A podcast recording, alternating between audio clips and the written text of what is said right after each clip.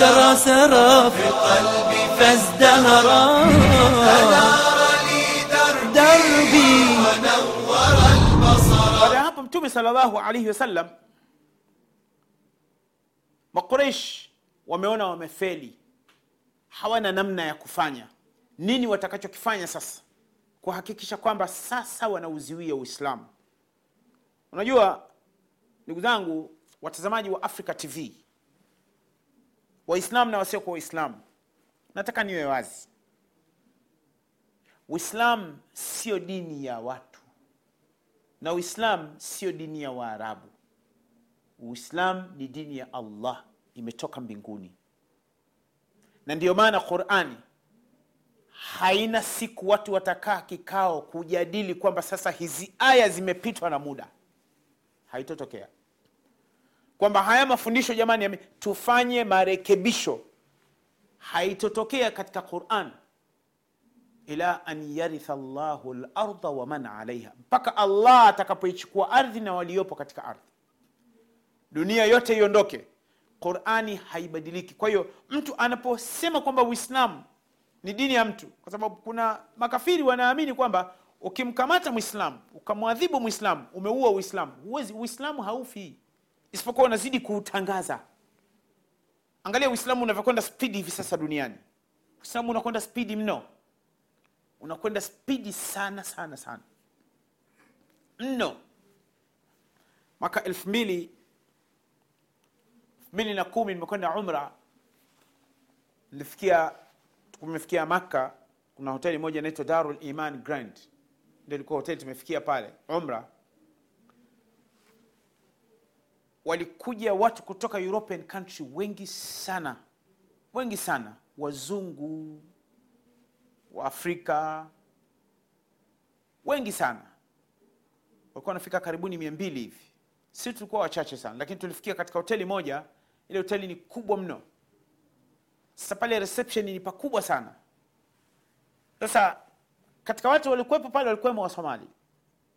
Sasa wale wasomali wawili walikuwa wanazungumza kiarabu kawasogelea karibu tukatambuana vipi bwana tumetokea wapi? Wametoka katika nchi za mbali mbali nchi nyingine mashuhuri duniani. Nchi nyingine zina uadui mkubwa na uislamu. Nikawauliza jamani kulikoni? Tunazungumza kwa kiarabu. Manake pale ni reception sehemu kubwa sana na kuna sehemu kuna juisi nini nini kwa pesa. Jamani kulikoni? Ndio wakaniambia kaambia bana hivi sasa ulaya uislamu unakwenda spidi kuna vikwazo vikubwa sana lakini vile vikwazo vinafanya uislamu unakwenda spidi mno. Na kule unavyokwenda spidi hatutumii nguvu wakati mwingine kabisa. Ndio wakanaambia kuna baadhi ya maeneo ambayo ilikuwa ni ya dini nyingine yanauzwa inajengwa misikiti. Wanauza panajengwa misikiti. Nikasema alhamdulillah allahu akbar.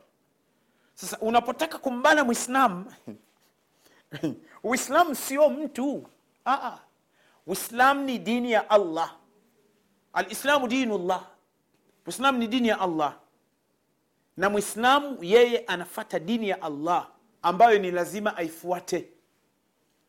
Inna dina inda llahi lislam wama umiru illa liyabudu llah mukhlisina lahu ddin kwani kwamba anayetakiwa kuabudiwa ni allah. Huwezi kuabudu mzimu. Huwezi kuabudu sanamu. Huwezi kuliabudia kaburi mwislamu haabudu haabudi kaburi. Mwislamu haabudi jini. Mwislamu haabudi mti. Mwislamu haabudi sijui kitu gani. Mwislamu anamwabudu allah alladhi khalaqa lsamawati walarda allah ambaye ameumba mbingu na ardhi ndiye anayeabudiwa. Kwa hiyo mwislamu anatakiwa amwabudu allah subhanahu wataala pekee. Hakuna wa kuabudiwa zaidi ya yeye allah subhanahu wataala ukimwabudu asiyekuwa huyu unakwenda pahala pabaya na utapata madhambi makubwa. Sasa uislamu hivi sasa unakwenda wenyewe hivi sasa na mambo mengi sana ya ajabu yanatokea duniani. Wafi anfusikum afala tubsirun. Mwanadamu mwenyewe ukijitazama tu maumbile yako kibiolojia unakuta alama ya kuwepo allah subhanahu wataala ndio maana allah akasema katika maumbile yenu ya wenyewe jitazameni wenyewe. Hamna mazingatio na ukitaka kujua kwamba allah yupo hebu jitazame mwenyewe. Kwamba kabla ya mimi kuwa hivi nilikuwa wapi? Sawa. Nilikuwa wapi na nilikuwa nani? Mtume salllahu alehi wasalama kazi aliyoifanya ni kazi ya allah subhanahu wa taala. Na akaondoka akawachia masahaba. Masahaba wameondoka wakabakia matabii. Matabii wameondoka wameondoka matabii tabii. Wamekuja matabii matabii tabii tabii kizazi kinakwenda kinakwenda kinakwenda mpaka hapa tunapofika. Na sisi tutakuja kuondoka watakuja watu wengine. Wataendeleza kazi ya allah subhanahu wa taala. Itafika dunia itaondoka.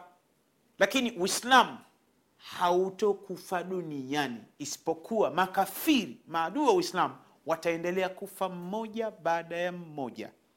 Na wale ambao wanaokubali uislamu wataondoka wengine watakuja wengine kwa hiyo uislamu uta, utaendelea kuwepo tu. Utaendelea kuwepo mpaka pale allah atasema sasa hapa ndio mwisho wa dunia. Ataichukua dunia watu walioko makaburini watatolewa na waliokutwa na kiama watachukuliwa kisha mwenyezi mungu atakwenda kupitisha hukumu. Waliofanya mema kwa raha zao na utulivu wao na imani zao watalipwa mema yao. Na waliofanya maovu watalipwa kwa uovu wao na ukafiri wao na chuki zao watalipwa hayo. Lakini uislam si dini ya muhammad na uislam sio dini ya waarabu. Uislam sio dini ya waarabu. Uislam ni dini ya allah subhanahu wa taala. Tungeambia bana we mwarabu we ambia mi sio mwarabu. "Ah, mbona we mwislamu sasa mtu anakuuliza hilo swali. Unadhani utamwambia nini? Unamwambia allahuma ghfir lahu warhamu. Unaambia allahuma ghfir lahu warhamu yaani kisa we mwana sasa mtu mwingine anamuuliza kwani we mzungu? Ambia mi sio mzungu. Haya mbona unajisifia unasema unatembea kizungu? We mzungu? Eh, kwa sababu subhanallah. Sasa hii ni mikak, yani ni chuki ambazo zilizopandikizwa ambazo mpaka leo mpaka leo duniani kero zimekuwa nyingi sana. Kiasi ambacho hata kama mwislam leo hii anapewa madaraka lazima anaanza kutiliwa dosari. Anatiliwa dosari. Ni mwislamu huyo. Lakini cheo hicho hicho anapewa mtu asiyoko mwingine unakuta anapewa sifa kubwa. Na waislamu wenyewe nao wasiojitambua wanampa sifa kubwa. Lakini anapewa mwislamu anaonekana. Sasa haya ni mambo.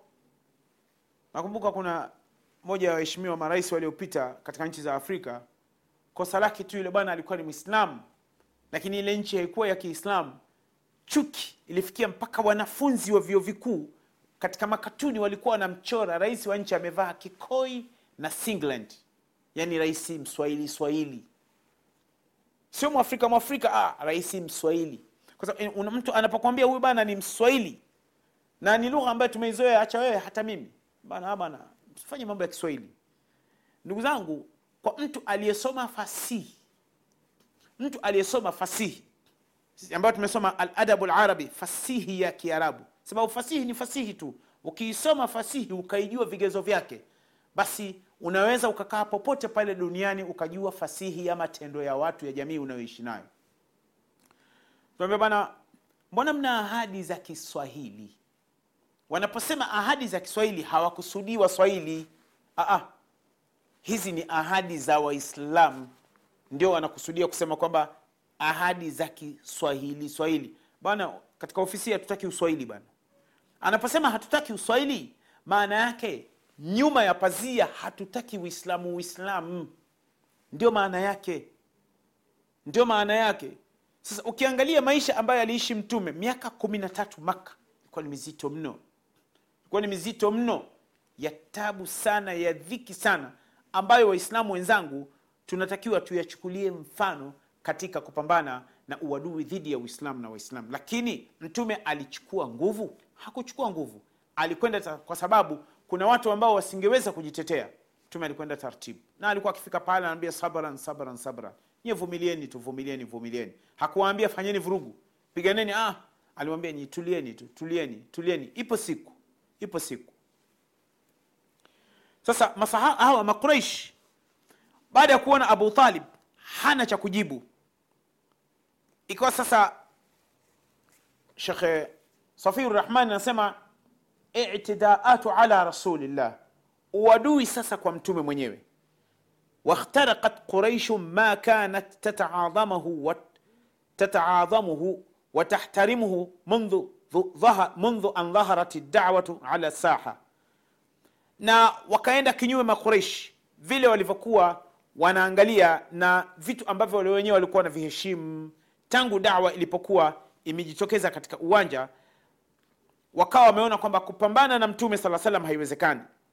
Walikuwa na stihza sukhria uadui nini. Na abu lahabi abu lahab fi muqaddimatihim wa ala rasihim. Abu lahabi ambaye yeye ndiye aliyekuwa kiongozi katika kuongoza chuki. Fainahu kana ahada ruusi bani hashim. Yeye ndiye aliyekuwa kiongozi katika banu hashim. Falam yakhsha falam yakun yakhsha ma yakhshahu lakharun yeye hakuwa anaogopea walikuwa wakiogopa wengine. Sababu yeye ni katika tumbo lile la banu hashim na ndiye alikuwa adui wa mtume salllahu alehi wasallam. Wa kana aduwan ladudan lilislam.